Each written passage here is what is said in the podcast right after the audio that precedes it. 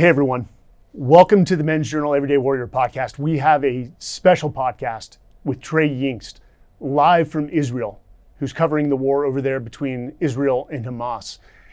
Trey is quickly becoming known as the war correspondent of our era, and it's because of the tireless work he's uh, he's put in. Trey, thanks for joining us. Yeah, of course. Thanks for having me.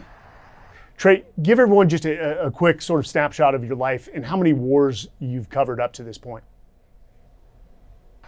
So I've been covering wars for the past nine years. One of the first wars I covered was actually inside Gaza during an operation that led to a much larger conflict called Tzuk Eitan here in Israel. It was a war between Israel and Gaza in 2014. I was 20 years old. I took my backpack and a camera and went into the Gaza Strip, covered the war from the inside then.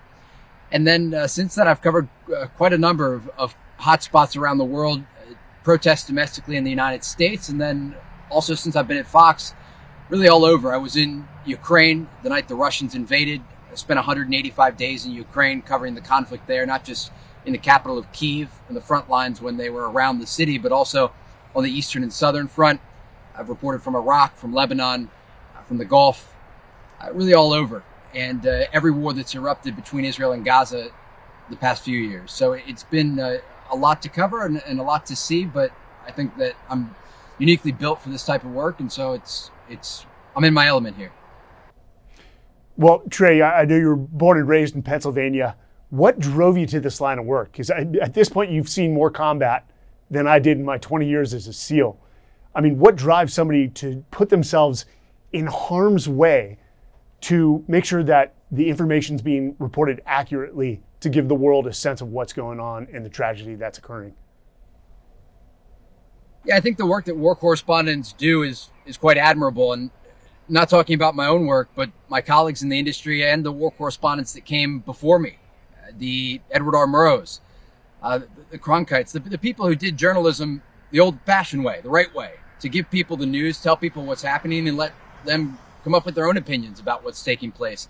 And so I've always admired war correspondents, and I think that going to places that other people won't go and telling stories that otherwise wouldn't be told is a is an admirable goal. And so I, that's my focus each and every day. And I think I was drawn to this line of work because of people. I I find it quite fascinating to see how people operate in these environments, and I think that it's important that we can be here to tell the stories of humans amid war because people are often focused on the bombs and the bullets and the explosions. And while these are all parts of the stories that we tell, it's really about humans. As, as, you know, it's, it's about people and what drives them to do things and the emotion behind that and how we can break all of that down. So I think that's what drives me to do this work. And I feel a massive responsibility to be here and tell these stories in an accurate way so that people not only understand what's happening on the ground, but, but care about it. How do I make people care? That's the question that I ask myself each and every day.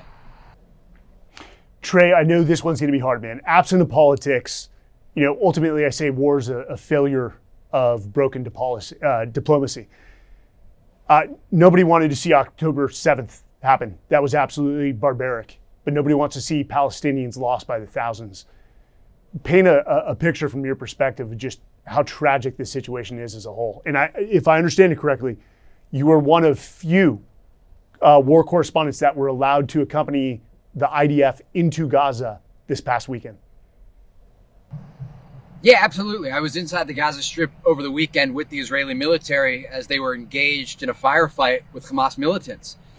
And it's not my first firefight, but it certainly was, I would say, one of the most dangerous assignments I've been on. And and and I was, I I had some fear, and it's healthy to have some level of fear in these environments because it's, it's unpredictable. And that situation was unpredictable. The Israelis have taken some losses inside Gaza. They've lost around 30 of their forces since the ground portion of this operation began.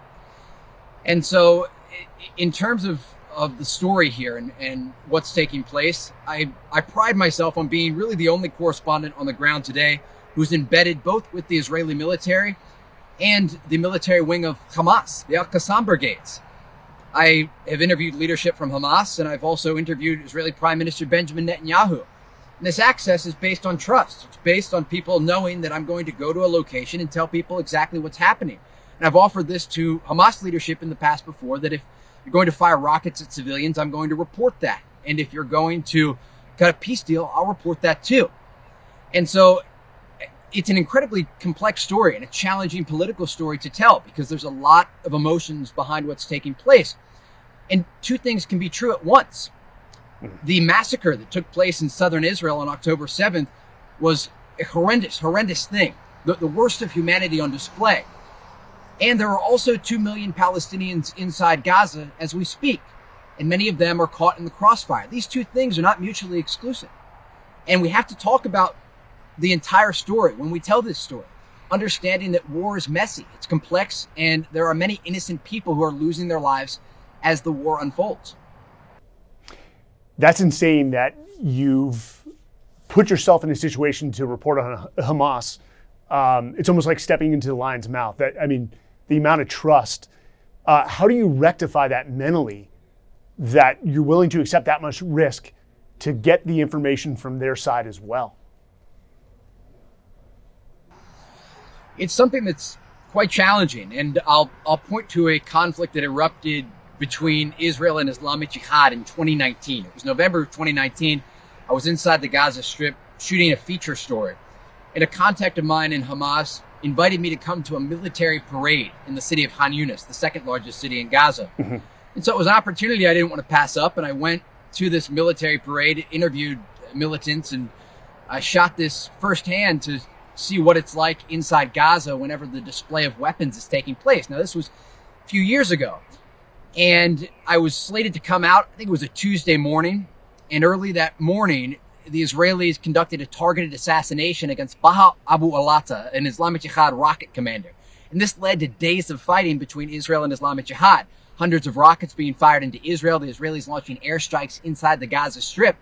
And I was trapped inside Gaza. They closed the border, and I was the only international journalist there. And so it was an an incredibly dangerous assignment, but one that I was on and there was no getting out of. There was no checking out of. This was it. And so in that moment, you have to just show up, understanding that the opportunity to tell this story is before me and, and just getting the work done. And so I, I stay focused on the mission. And I'm always telling my team this, and it's something that we talk about each and every day. A, a mantra that I have amid this conflict is is simply to stay focused on the mission. And so that's what I do day in and day out. And even in these dangerous environments, I think that you have to just remember why we're here. And we're here to get this information and the news out to our audience. And that drives me each and every day. Mm. Purpose. On the subject of focus, man, let's again, this is Men's Journal. We're always interested in performance.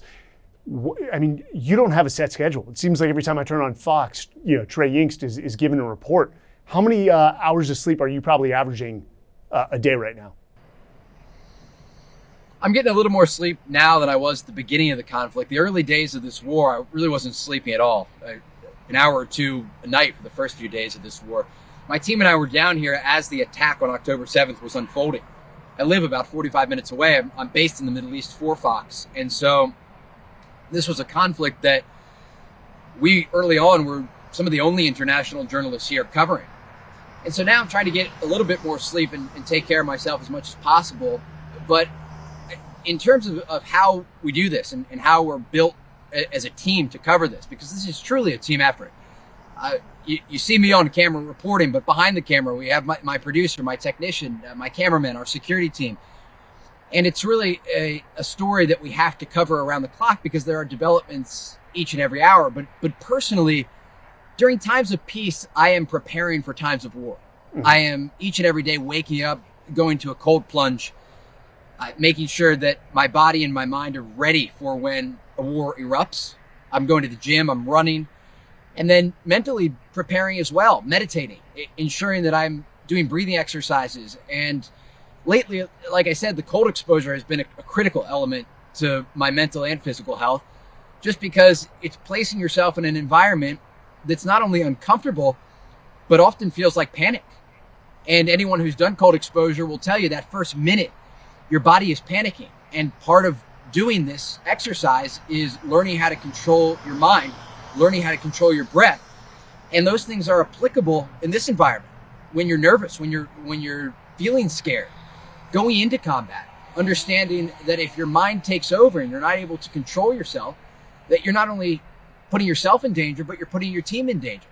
And so I think that mental focus is, is a critical element to all of this. You know, Trey, the way you just explained that is coming from the military 20 years, you know, at a time of peace, we always said we were training for, for the next time of war.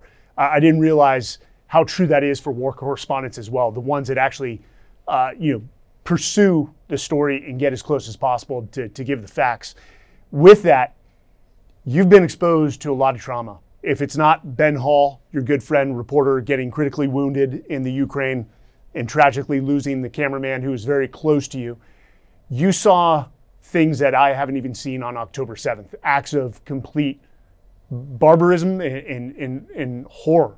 But with all these wars, all that you've seen, and we all know mental health is a pinnacle topic right now within America. How do you, again, sort of rectify that within your head? How do you deal with that trauma, which again is not, it's not siloed to war. Uh, somebody driving down the road can see a tragic auto accident, a child that's been taken.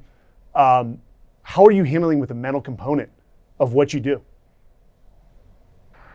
It's tough, Mike. Really, I think that's one of the hardest parts of my job. And I first try to be very vocal about it. I don't hide from it. And I think that more men should talk about mental health and ways to address it.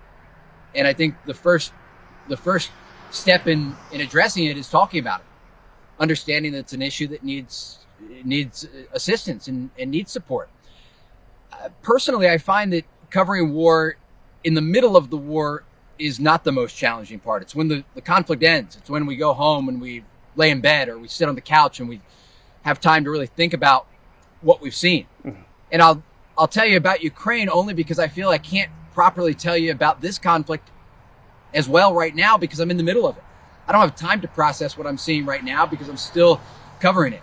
But with Ukraine, coming back from Ukraine after seeing really horrendous things on the ground, you've seen war firsthand, and it's it's not pretty.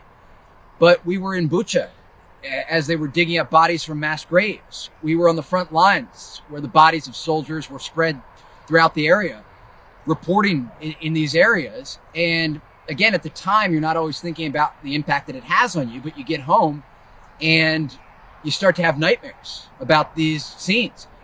And you start to have weird nightmares where you, you're recalling the war, but the war is actually taking place at your home. And suddenly your yard is the battlefield and you're looking for your friends and family to see if they've got weapons to protect you. And, and it's, it, it's confusing and you wake up panic and and that's real. And and that's the, the stress that your mind goes through in, in war. And so i find that those dreams and that's been really one of the ways that it plays out for me decrease over time. Certainly right when you get back it, it, for me it was every night.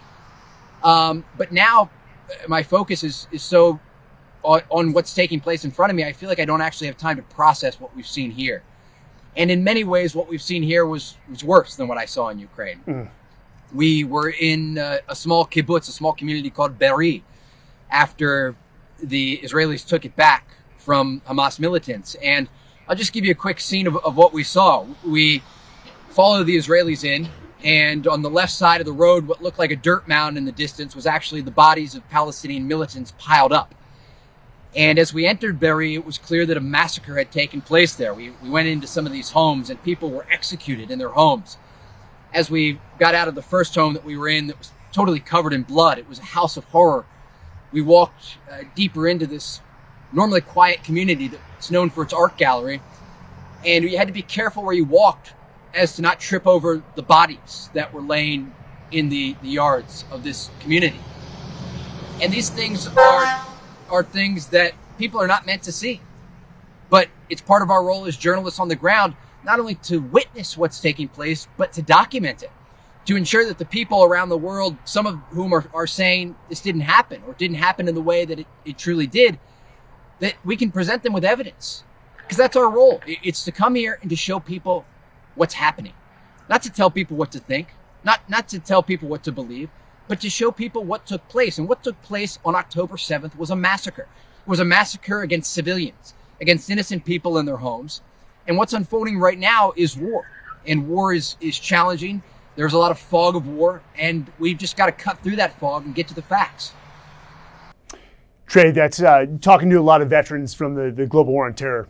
Compartmentalizing in the moment seems to be a common theme, but eventually you've got to unpack that trauma. And it sounds like you've made strides to, to doing that uh, as, a, as a whole. And, and we need to replicate that for as many veterans as possible. Uh, Trey, you are doing valuable work. I don't want to take from your time. What you're doing is, is amazing. I know for, from all Americans, you're our, our voice to the information we're receiving. So, from a grateful nation, thank you. And all I can say is God bless to you and your entire crew. Please be safe and come home. Thank you, Mike. All right, guys. This has been the Men's Journal Everyday Warrior podcast. I'm your host, Mike Sarraille. I've been with Trey Yingst, who is in Israel following the war up close. Thanks for joining us, and until next time.